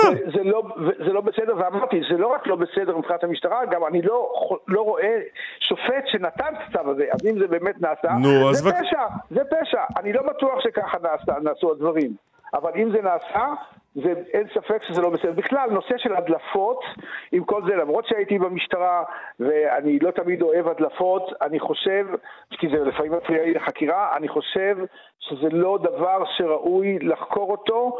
אה, אה, אני מעולם לא ביקשתי לחקור הדלפות, למרות שכשאני עבדתי ביחד היו לנו הדלפות, אה, כולל נגדנו מתוך היחידה. אבל אה, אה, לא ביקשתי לחקור הדלפות, כי, כי זה חלק מהעניין, וזה גם, לא רק שזה חלק מהפרנסה שלכם, אבל זה חשוב שהציבור ידע, ולכן אני חושב שחקירת הדלפות היא... היא אוקיי. מיותרת זה מעט, זה מעט אה, אה, דוקטור להגיד. מאיר גלבוע, ניצב משנה. בדימוס, תודה רבה על השיחה הזו. שלום, שלום. תודה, תודה. ליאל קייזר, כתבתי לענייני כלכלה, שלום. שלום אסף, שלום קלמן. מה נשמע? בסדר, מה שלומכם? אנחנו בסדר, אלון שוסטר, שדיברנו איתו בראשית השעה הזו, מודאג מאוד מיום רביעי. אה, הוא חושש שהצעדים שיצאו ממשרד האוצר אה, יפגעו אנושות ויחריבו את אה, חקלאות ישראל. לא מה- נעים לי להגיד, אסף, כן. אני לא רוצה חס וחלילה לחלק ציונים ל- לאלון מרגיש לי- שוסטר, מרגיש לי שאת הולכת לחלק ציונים זו כרגע. משהו אני חושבת- שרק מישהי חושבת- שעומדת לחלק ציונים הייתה אומרת. לא, אז אנחנו לא נדבר במספרים ולא בציונים, אני רק אגיד שאני חושבת ששוסטר מודאג מהדברים הלא נכונים, ושאם אה, הציבור הישראלי היה בראש מעייניו, אז אה, הוא היה חושב איך אה, להוזיל לנו, לכולנו את יוקר המחיה, ופחות מתמקד אה, בקבוצת אה, אינטרס שאותה הוא מייצג. אוקיי, ככה אני רואה את הדברים. באת לחלק ציונים. מה אמור לצאת ממשרד האוצר ביום רביעי? אז תראו, אה, זה אמור להיות ביום רביעי, וזה בעיקר מאוד מאוד אה, לא סגור כרגע. במשרד האוצר, אה, יחד עם ראש הממשלה בנט, שגם אתמול הגיע פיזית למשרד האוצר בהפתעה או שלא בהפתעה, כאילו שאנחנו לא יודעים שכל הדיונים בימים האלה גם ככה בזום. אז מה שאמור לצאת זו תוכנית שאמורה לעמוד על שני ראשים, מצד אחד. אה, רגע, שנייה, אבל סליחה רגע שנטפל לטכני, כי זה מעניין, אבל כאילו הוא רצה בעיקר להראות נוכחות, כלומר להראות, אני על זה וזה מעניין אותי, יוקר המחיה, כן, נכון? עכשיו אני חייבת להגיד, וכולם מי שעוקב- ישבו, כלומר הוא בטח, פתחו לו לפטופ והוא עלה בזום, כמו כולם לא, לא, הוא הגיע. פיזית, הוא הגיע פיזית, הייתה ישיבה לא, אני אומר, פיזית. הוא בטח עלה עלה כן, בזום בדיוק, ממשרד כן, כן, האוצר. הוא ישב בחדר אחד, כי אתה יודע, אנחנו בימים של בועות ובידודים. כן.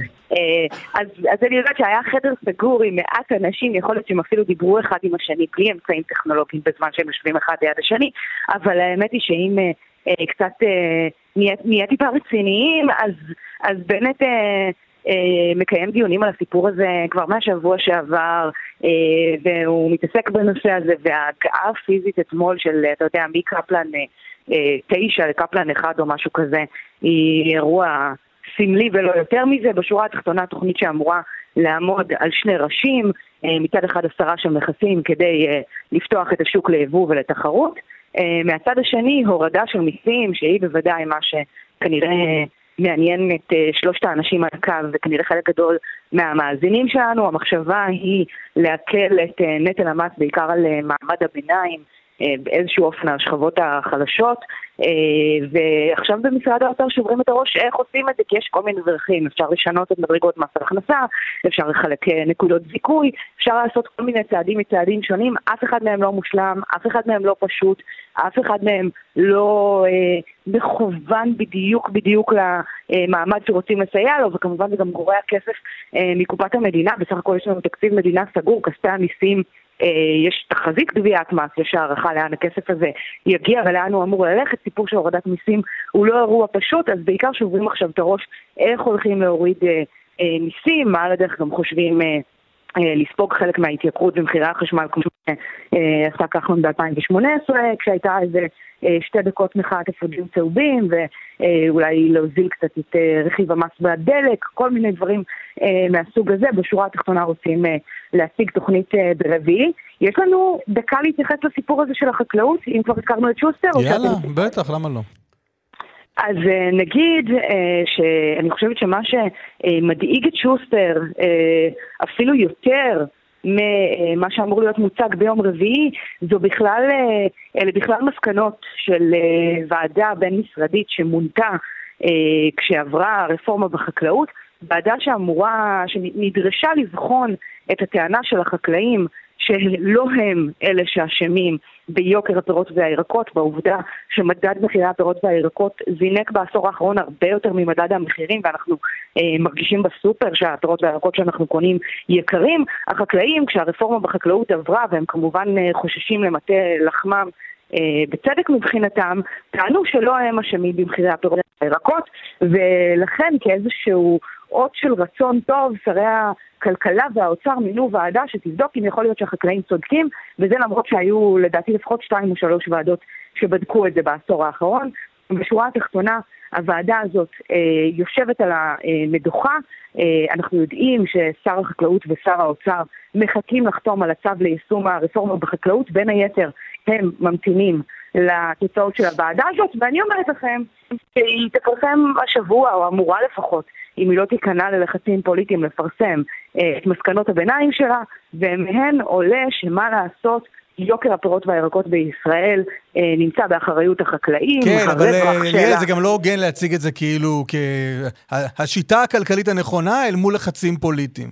גם, ל, גם לחקלאות אה, יש ערך, לא, נכון, ואפשר גם להכניס, להכניס את זה לא, לתוך אפשר, השיקולים הכלכליים. נכון, אפשר להכניס, בוודאי, אפשר להכניס אה, החלטה אידיאולוגית שאומרת, חשוב לנו לשמור על החקלאות הישראלית גם במחיר של אה, אה, עוד כמה שקלים אה, בכל חודש בסופר. אבל כן צריך להסתכל על הנתונים הכלכליים כהווייתם ולהגיד, זה המצב, ואם רוצים לקבל החלטה שסותרת אותם, זה בסדר גמור, זה, זו החלטה, החלטת מדיניות, החלטת האידיאולוגיה של הממשלה. כל אחד אה, מאיתנו יודע מהי עמדתו, מה דעתו ומה הוא חושב שצריך כן. לעשות. לא, גם, פשוט גם, גם, מצבם, גם מצבם של החקלאים וחוסנם הכלכלי, גם הוא חלק מהשיקולים הכלכליים. בוודאי, אה, בוודאי, אבל כשהממשלה מציבה על סדר היום או טוענת שיוקר המחיה הוא בראש מעייניה, אז לפחות כדאי שהנתונים האלה יהיו בפניה okay. כשהיא באה לקבל החלטות. ליאל קייזר, תודה רבה. תודה, תודה. תודה לכם.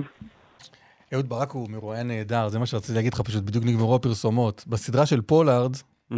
ראית משהו מזה עד עכשיו? אה, מה, חצי מהפרק הראשון. אז היה, יש את ההצצה לפרק השני, ששם אה, אסנהיים, עמרי אסנהיים, משמיע לאהוד ברק את ההקלטה של רפי איתן, שאומר, אהוד ברק ידע על ההפעלה ורצה להמשיך. ואהוד ברק הוא פשוט מרואיין נהדר, אתה רואה אותו, אם היו מאשימים אותך, ב, ב, אתה יודע, האשמה חמורה, אתה הפעלת את פולארד למרות שזה היה אסור וידעת וכל זה.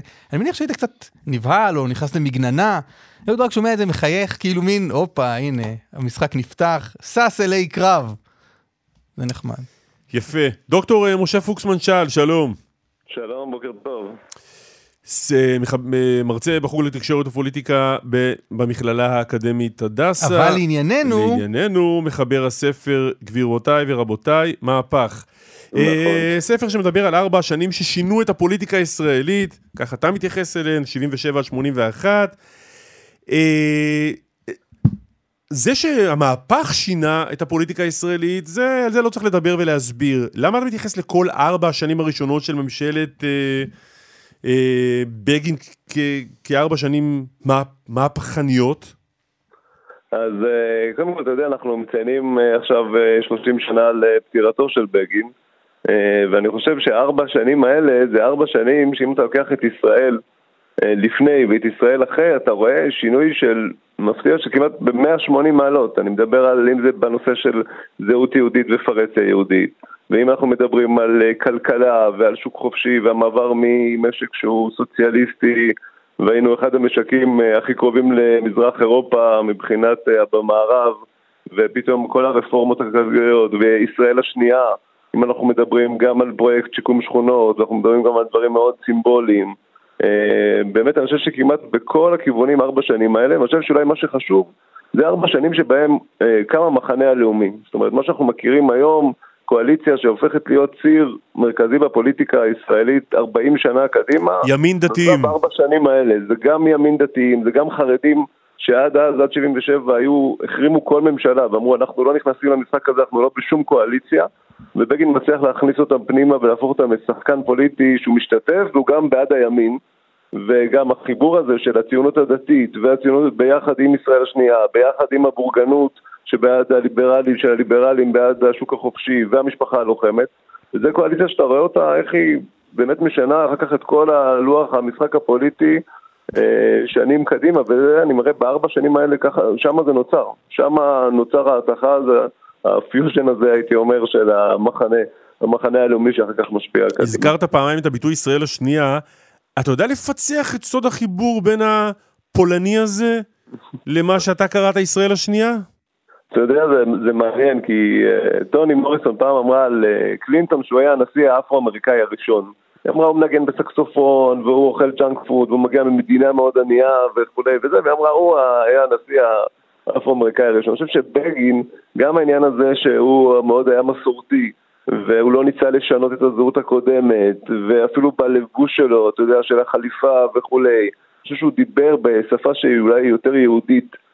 פעם אמר אחד ממנהיגי יהדות ארה"ב שעד בגין קיבלנו מנהיגים ישראלים שהיו אה, חלוצים, אנשי צבא, אנשי ביטחון, ולמעשה הוא אומר פעם ראשונה ראש ממשלה יהודי. אני חושב שהנושא הזה של ראש ממשלה יהודי מאוד מאוד דיבר על ישראל השנייה, אני חושב שגם הרגשת הקיפוח, שגם הוא היה די בפריפריה הפוליטית לעומת פריפריה גיאוגרפית וכלכלית וחברתית, שגם זה עשה חיבור מאוד uh, חשוב. אני חושב שגם בעניין שכבר במחתרת, שאתה רואה את העולי גרדום, של האצ"ל, שזה נגיד פיינשטיין וברזני, וזה אלקחי ווייס וכולי, אתה רואה את החיבור הזה כבר שמה, של חיבור של מעין ברית מקופחים, שעל זה אחר כך גם מגיעים הרבה מאוד שכבות אחר כך של, כמו שאמרתי, גם מסורתיות, גם הניסיון של לראות את ישראל כעוד חוליה בשרשרת ולא למחוק לא לנסות לעברת שמות ולא וכולי, אלא כן לקבל את בית אבא ואת המסורת הזאת, שזה מאוד מאוד חיבר אותם ביחד. הספר הוא, הוא ממש שיר הלל לבגין, נכון? תראה, חיפשת, חיפשת גם דברים אחרים? חיפשת לראות איפה הוא שגה, או לחפש דמות מורכבת יותר, לחפש חסרונות? אני, אני, אני מציג את העובדות של בגין, כאילו מה, מה הוא עשה. עכשיו, אני בטוח שיש אנשים שקוראים את זה ולא מסכימים, וחושבים שמפעל ההתיישבות שהוא הקים ביהודה ושומרון ואז הוא, הוא גרוע והוא הרסני, אז בוודאי שמשיקת הספר דווקא יראה את זה כביקורת על בגין. אני בעיקר ניסיתי להראות את השינויים על, ה, על הכלכלה, ולמשל בנושא הכלכלי של פתיחת השוק. אז כן, אני מדבר שם רק על האינפלציה, וזה שהתפטרו שלושה שרי אוצר וכולי. ככה שבוודאי שיהיו גם השלכות לכל הכיוונים. תגיד, אתה מתאר, אתה מתאר את השנים האלה כהבשלה של כל מיני תהליכים שקרו עד אז, ש, שהתפוצצו בארבע שנים האלה. השחיתות, חשיפת השחיתות בשלטון מפא"י, המיאוס מכלכלה סוציאליסטית בקרב הציבור, כן אפשרות לחיבורים האלה הפוליטיים שתיארת קודם. אתה יודע להגיד אבל מה באיש הזה, בבגין, גרם לכל התהליכים האלה להבשיל בין 77 ל-81? קודם כל 77, כמו שאתה אומר, אני חושב שב-77 המערך הפסיד. זה היה פחות המהפך של uh, uh, בגין. אני חושב שדווקא 81, שהוא מביא את הליכוד ל-48 מנדטים, שזה היה ההישג הכי גבוה שלו אי פעם, לפני ואחרי, זה באמת היה המהפך האמיתי, ואתה רואה את זה גם באמת בהבשלה של התהליכים, שדווקא הם מגיעים לשיא ב-81. ובעניין הזה. עכשיו, מה שגרם לבגין, אני חושב שבגין התכונן כמעט 30 שנה באופוזיציה היטב למה שלמתי שהוא הולך לקבל את רסן השלטון. ואני חושב שהיה לו, הדבקות הזאת בתפיסה, היה לו תפיסה אידיאולוגית מאוד מאוד ברורה. לא, אבל אתה כן לא ראית את הזיגזג, אתה מתאר את זה, אה, אתה מתאר את הזיגזג הזה בתחום הכלכלי. כלומר, הולך, שובר מאוד מאוד חזק ימינה מבחינה כלכלית, ואז החברים היותר אה, מהמחנה החברתי בתוך הליכוד, אנשים כמו דוד לוי ואחרים, מושכים אותו חזרה, שמאל, מבחינת, מבחינת שמאל כלכלי. כלומר, הוא כן הוא, הוא כן מזגזג או, או מתזז בין שתי תפיסות אידיאולוגיות. כן, זה בתחום הכלכלי, שאתה יודע, הוא היה לו מחויבות, כי בגין יש לו תפיסה לאומית ליברלית, שאומר מצד אחד, אתה יודע, לאומית ושוק חופשי וכולי, ומצד שני, אה, לאומית, כלומר, תפיסה של חברה אחת וכולי, ומצד שני מאוד ליברלי של שוק חופשי, ואתה רואה את זה לאורך ה... יש, יש סתירות אידיאולוגיות, אבל כן יש פה איזשהו אה, קו אחד, זאת אומרת, כן אתה רואה את ההפרטה של הבנקים, כן, כן. אתה רואה אה, באמת מהפך כלכלי של כן. ביטול מיסים וכולי, וכן, זאת אומרת, כן יש לנו פה... גם תפיסה, והוא משלב אותה עם uh, עניינים חברתיים. תגיד, אבל אני, אני שואל אותך כן על האישיות שלו, כלומר, אתה כן. מתאר על, ה, על האפשרות להביא יחד את, uh, את חירות והליברלים. מה, מה הוא עשה ב, באירוע הזה? הוא, הוא, כי הוא היה אה, אדם מאוד כריזמטי, שילך קסם על אנשים, שהוא ידע לנהל משא ומתן פוליטי כמו שצריך. מה קרה שם בבגין האיש שאפשר את, ה, את האיחוד הזה? אתה יודע, פעם מיכאל קדישי אמר לי באחד הרעיונות שעשיתי לספר, הוא אמר שבגין היה באמת כמו אדמו"ר. אה, זאת אומרת, כן הייתה לו את הכריזמה הזאת הממגנטת. אני חושב שהוא ידע לסחוף אחריו אה, ציבורים מאוד גדולים, ולכן, כמו שאתה אומר על האיחוד למשל בין הליברלים אה, לבין הזה, אני חושב שהוא ידע לקבל את ההחלטות. הוא ידע בסוף לבוא ולהגיד, זה המטרה שלנו, אנחנו, יש לנו מטרה של נגיד שיפור המצב של ישראל השנייה וכולי, אז הוא יודע לסמן את המטרה. אני חושב שהוא גם ידע לסחוף אחריו את האנשים להשיג אותה מטרה, וכשהליברלים למרות ההתנגדות, בסופו של דבר, כשהם רואים את הכוח של בגין שהולך ועולה, ואת הבסיס התמיכה שלו שהולך ועולה, אז הם באמת מצטרפים אליו. אה, אני חושב עוד דבר, אתה יודע, שגם אה, מי שאמר לי פעם שאת בן גוריון העריצו, אבל את בגין אהבו. אני חושב שכן, היה לו את הסנטימנט החם הזה, אה, גם כלפי התומכים שלו מאוד, והיצירה שאנחנו קוראים לזה משפחה לוחמת, זו יצירה מאוד שלו. יפה. זאת אומרת, באים אליו במוצאי שבת, אליו הביתה וכולי, ואתה רואה את הדברים האלה, אתה רואה את ה... מצד אחד גם מנהיגות שהיא ממש מניעה, וגם העניין הזה של תפיסה של אהבה. ספר חדש, גבירותיי ורבותיי, מהפך. דוקטור אה, משה פוקסמן שאל, תודה רבה לך. תודה לכם. אה, נודה למי שערך את התוכנית הזו, שמו איתמר דרוקמן, מי שהפיקו הן יעל שקד ומור גורן, אריק מור על הביצוע הטכני, קלמן ליבסקין ישב פה באולפן ועסק בעשייה. תודה. עשייה. בוא, אסף ליברמן, תודה רבה.